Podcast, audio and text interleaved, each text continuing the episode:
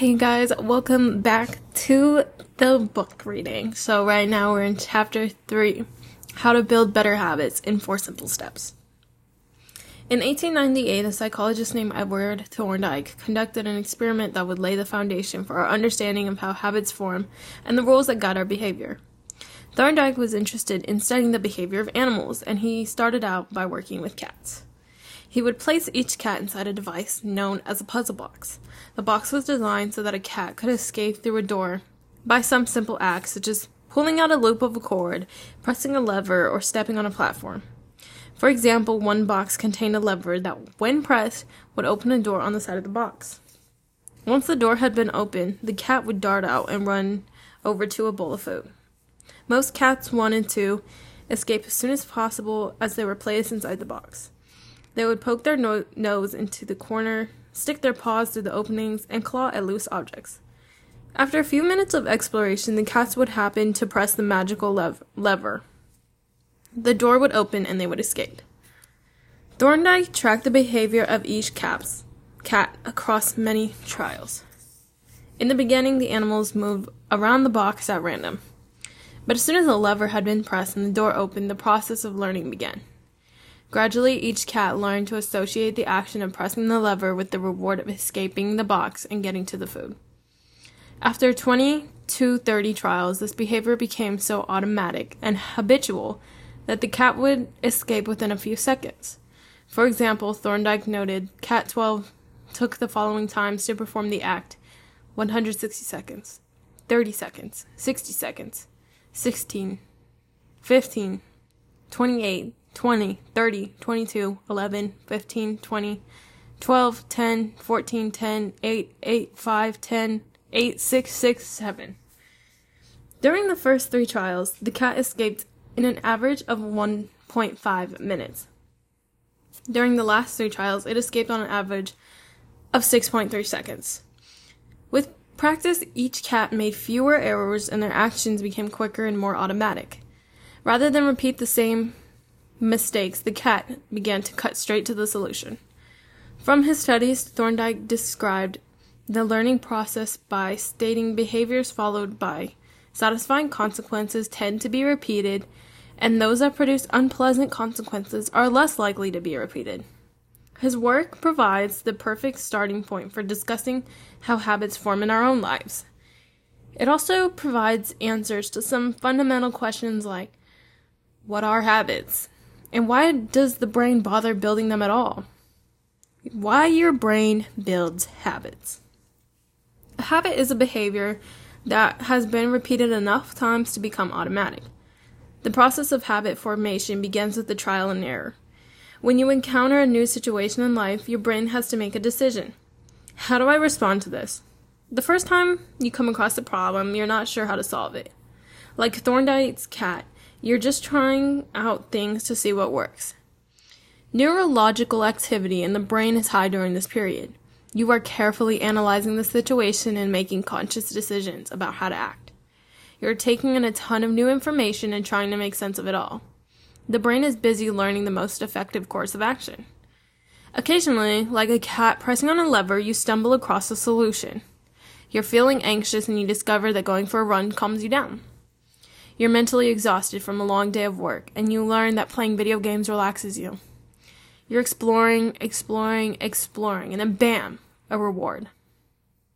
After you stumble across an unexpected reward, you alter your strategy for next time. Your brain immediately begins to catalog the events that preceded the reward. Wait a minute, that felt good. What did I do right before that? This is the feedback loop behind all human behavior. Try, fail, learn, try differently. With practice, the useless mo, mo excuse me, mo- movements fade away and the useful actions get reinforced. That's a habit forming. Whenever you face a problem repeatedly, your brain begins to automate the process of solving it. Your habits are just a series of automatic solutions that solve the problems and stresses you face regularly. As behavioral scientist J- Jason Hreha writes, habits are simply reliable solutions to recurring problems in our environment. As habits are created, the level of activity in the brain decreases. You learn to lock in on cues that predict success and tune out everything else. When a similar situation arises in the future, you know exactly what to look for. There is no longer a need to analyze every angle of a situation. Your brain skips the process of trial and error and creates a mental rule. If this, then that.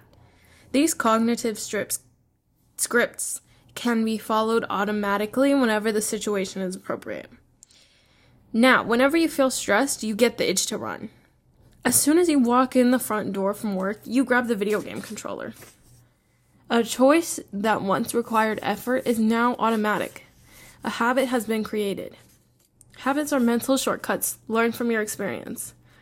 In a sense, a habit is just a memory of the steps you previously followed to solve a problem in the past.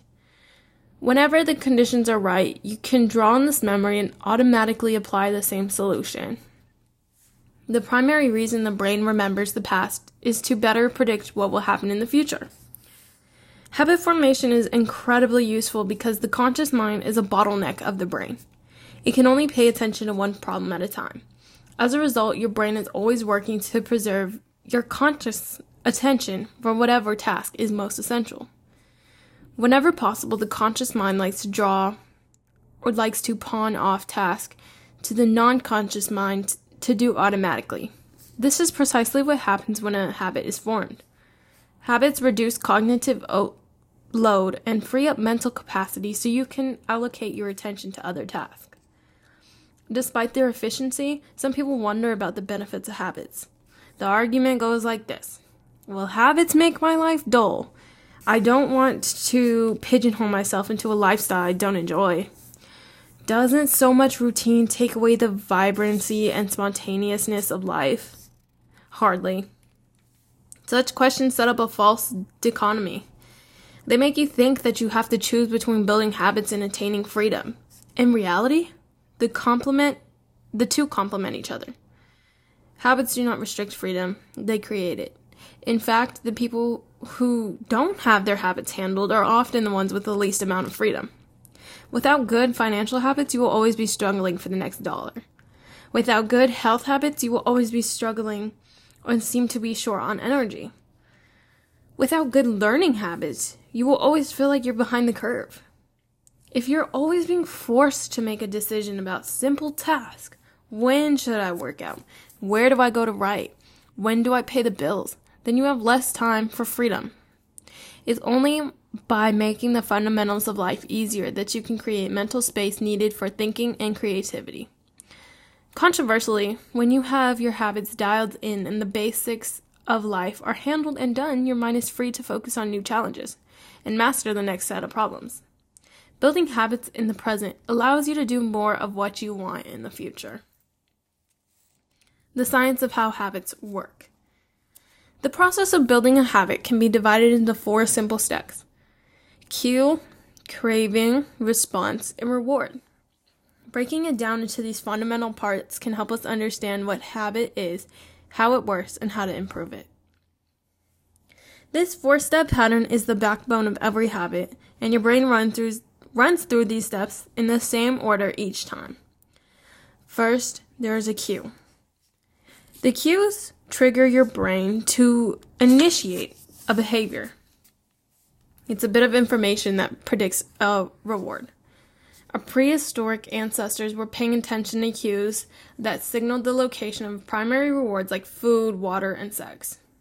Today, we spend most of our time learning cues that predict secondary rewards like money, fame, power, status, praise and approval, love and friendship, or a sense of personal satisfaction. Of course, these pursuits always indirectly improve our odds of survival, and reproduction, which is the deeper motive behind everything we do. Your mind is continuously analyzing your internal and external environment for hints of where rewards are located, because the cue is the first indication that we're close to reward. It naturally leads to the craving. Cravings are the second step. They are the motivational force behind every habit. Without some level of motivation and desire, without craving a change, we have no reason to act. What you crave is not the habit itself, but the change in state it delivers. you don't crave smoking a cigarette. You crave the feeling of relief it provides. You are not motivated by brushing your teeth, but rather by the feeling of a clean mouth. You don't want to turn on the television, but you want to be entertained. Every craving is linked to a desire to change your internal state. This is an important point that we will discuss in detail later. Cravings differ from person to person. In theory, any piece of information could trigger a craving, but in practice, people are not motivated by the same cues. For a gambler, the sound of the slot machines can be a bigger potential trigger that sparks a wave of desire. For someone who rarely gambles, the jingles and chimes of the casino are just background noise.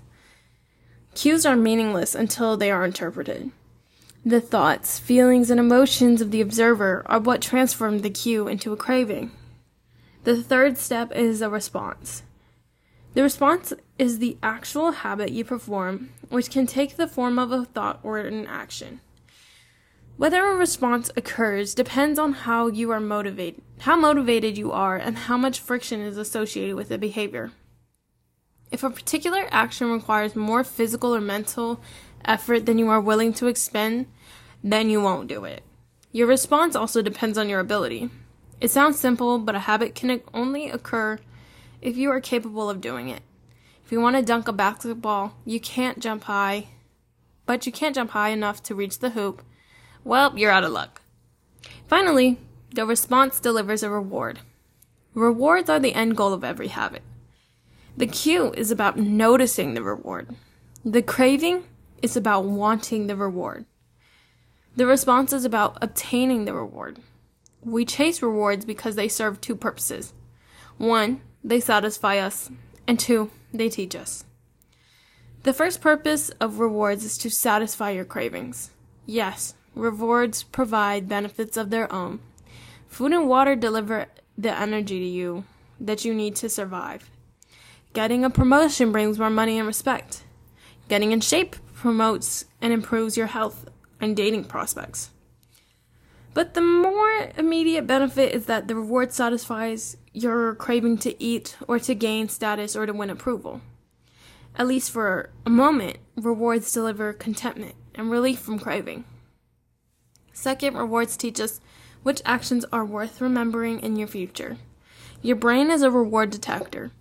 As you go about your life, your sensory nervous system is continuously moder- monitoring which actions satisfy your desires and deliver pleasure. Feelings of pleasure and disappointment are a part of the feedback mechanisms that help your brain distinguish useful actions from useless ones. Rewards close to the feedback loop and complete the habit cycle. If a behavior is insufficient in any of the four stages, it will not become a habit. Eliminate the cue, and your habit will never start. Reduce the craving, and you won't experience enough motivation to act. Make the behavior difficult, and you won't be able to do it. And if the reward fails to satisfy your desire, then you have no reason to do it again in the future. Without the first three steps, a behavior will not occur. Without all four behavior, a behavior will not be repeated. In summary, the cue triggers a craving, which motivates a response, which provides a reward, which satisfies a craving, and ultimately becomes associated with the cue. Together, these four steps form a neurological feedback loop cue, craving, response, reward. That ultimately allows you to create automatic habits this cycle is known as the habit loop.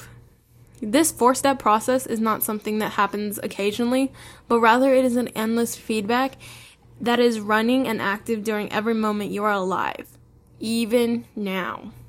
The brain is continuously scanning the environment, predicting what's going to happen next, trying out different responses and learning from the results. The entire process is completed in a split second, and we use it again and again without realizing everything that has been packed into the previous moment. We can split these four steps into two phases the problem phase and the solution phase. The problem phase includes the cue and the craving, and it is when you realize that something needs to change. The solution phase includes the response and the reward, and it is when you take action and achieve the change you desire. All behavior is driven by the desire to solve a problem. Sometimes the problem is that you notice something good and you want to obtain it. Sometimes the problem is that you are experiencing pain and you want to relieve it. Either way, the purpose of every habit is to solve the problem you face. In the tables on the page, you can see a few examples. Imagine walking into the dark room and flipping on the light switch. You have performed this simple habit so many times that it occurs without you thinking. You process through all the four stages in a fraction of a second. The urge to act strikes you without thinking. By the time we become adults, we rarely notice the habits that are run- running our lives. Most of us never give it a second thought. That we tie the same shoe each morning, or unplug the toaster after each use, or always change into comfortable clothes after getting home from work. After decades of mental programming, we automatically slip into these patterns of thinking and acting. Here's an example. Problem phase number one. You hit a stumbling block on a project at work. Two, craving. You feel stuck and you want to relieve your frustration. Solution phase. Three, response. You pull out your phone and check social media. And four, reward. You satisfy your craving to feel relieved. Checking social media becomes associated with feeling stalled at work. The four laws of behavior change. In the following chapters, we will see a time, time again how the four stages of cue, craving, response, reward influence nearly everything we do each day. But before we do that, we need to transform these four steps into a practical framework that we can use to design good habits and eliminate bad ones. I refer to this framework as the four laws of behavior change, and it provides a simple set of rules for creating good habits and breaking bad ones. You can think of each law as a lever that influences human behavior. When the levers are in the right positions, creating good habits is effortless. When they're in the wrong ones, it's nearly impossible. We can invert the laws to learn how to break a habit. Inversion of the first law make it invincible. The second, make it unattractive. The third, make it difficult. And the fourth, make it unsatisfying and that again is to break a bad habit. It would be irresponsible for me to claim that these four laws are an exhaustive framework for changing any human behavior, but I think they're close. As soon you will see the four laws of behavior change apply to nearly every field, from sports to politics, art to medicine, comedy to management. These laws can be used no matter what challenge you are facing. There is no need for completely different strategies for each habit. Whenever you want to change your behavior, you can simply ask yourself, how can I make it obvious? How can I make it attractive? How can I make it easy? How can I make it satisfying? If you've ever wondered why don't I do what I say I'm going to do? Why don't I lose the weight or stop smoking or save for retirement or start that side business? Why do I say something is important but found somewhere in these four laws. Oh, why do I say something is important but found never seem to make time for it? The answer to those questions can be found somewhere in these four laws. The key to creating good habits and breaking bad ones is to understand these fundamental laws and how they alter how to alter them to your specifications. Each goal is doomed to fail if it goes against the grain of human nature. Your habits are shaped by the systems in your lives. In the chapters that follow, we will discuss these laws one by one and show you how to use them and how they can how you can create a system in which good habits emerge naturally and bad habits wither away. Chapter summary. A habit is a behavior that has been repeated enough times to become automatic. The ultimate purpose of habits is to solve the problems of life with as little energy and effort as possible. Any habit can be broken down into the feedback loops that include four steps cue, craving, response, and reward. The four laws of behavior change are a simple set of rules we can use to build better habits. 1. Make it obvious. 2. Make it attractive. 3. Make it easy. And 4. Make it satisfying. Thank y'all for listening. Until next time, when we can come back together and maybe read another chapter.